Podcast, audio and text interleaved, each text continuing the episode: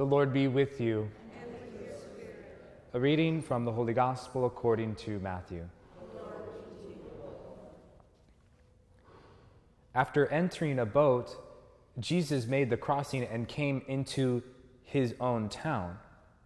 And there, people brought to him a paralytic lying on a stretcher. When Jesus saw their faith, he said to the paralytic, Courage, child, your sins are forgiven. At that, some of the scribes said to themselves, This man is blaspheming.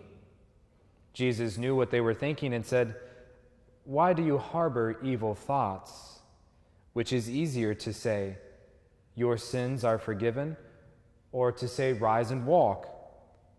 But that you may know that the Son of Man has authority on earth to forgive sins, he then said to the paralytic, Rise, pick up your stretcher, and go home. He rose and went home. When the crowd saw this, they were struck with awe and glorified God who had given such authority to men.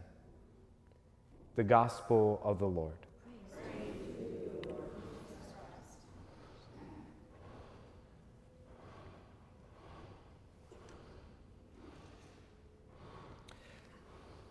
Jesus notices the faith of those who brought the paralytic to him. And in uh, Mark's account of this passage, uh, we were reading from Matthew this morning. Uh, we, we hear just how impressed Jesus really was, that he was really moved by that faith. It's a little more clear. Here we just hear that Jesus saw their faith so he said to the paralytic, Courage, child, your sins are forgiven. Important to note is that Jesus' first action in this passage is to forgive the sins of the paralytic. So you can imagine that people brought the paralytic thinking he's going to do the healing, and, and the first thing he seeks is the healing of the soul, which is uh, not necessarily different than all the other times that someone came to Jesus to be healed, but I think it's definitely one of the first times where this takes place. There's been the more the experience of people uh, just bringing uh, people to be healed to Christ. And we don't hear a lot of the details how it unfolds. Here we have a little more details of how the encounter unfolds. So, I mean, maybe that did happen more frequently in other places, but we don't really know for sure. But at least it's spelled out for us here concretely that Jesus was very much interested in that forgiveness of sins. Along this vein, uh, St. Thomas Aquinas interprets this passage, reflects on this passage by saying that the paralytic symbolizes the sinner lying in one sin. So, just as the paralytic uh, cannot move, so too for us and others as sinners, we cannot help ourselves in that situation. We sometimes maybe even feel paralyzed spiritually because of the sins we've experienced.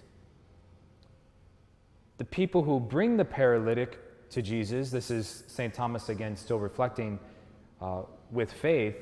He says they represent those who, with faith, give good advice and accompany and lead the sinner to God. So the paralytic, the sinner who can't, who can't help themselves, the people, uh, those who help by good advice or by accompanying and leading the sinner to God. And, and, and Jesus is, again, impressed by that particular kind of faith that's, that's bold enough to bring, lead, accompany a sinner to reconciling themselves with God. Yet, in our current world context, it is rather taboo to even believe sin exists. And even more sinful, perhaps perceived by some, to think that another person is in the need of being forgiven in some kind of capacity. There's that kind of um, pressure that feels like we, we don't want to acknowledge that we feel someone else maybe uh, needs to be led and encouraged to reconcile their life with God. But Jesus loves the kind of faith that is bold enough to accompany a person, to strive to lead them by good, solid advice, uh, love, and affection uh, to bring that sinner to be reconciled with God. And so I feel like we can be encouraged by this encounter that Jesus has with the paralytic, paralytic uh, the boldness he sees and the love he has for the faith of those who brought him, to be bold in this way as well.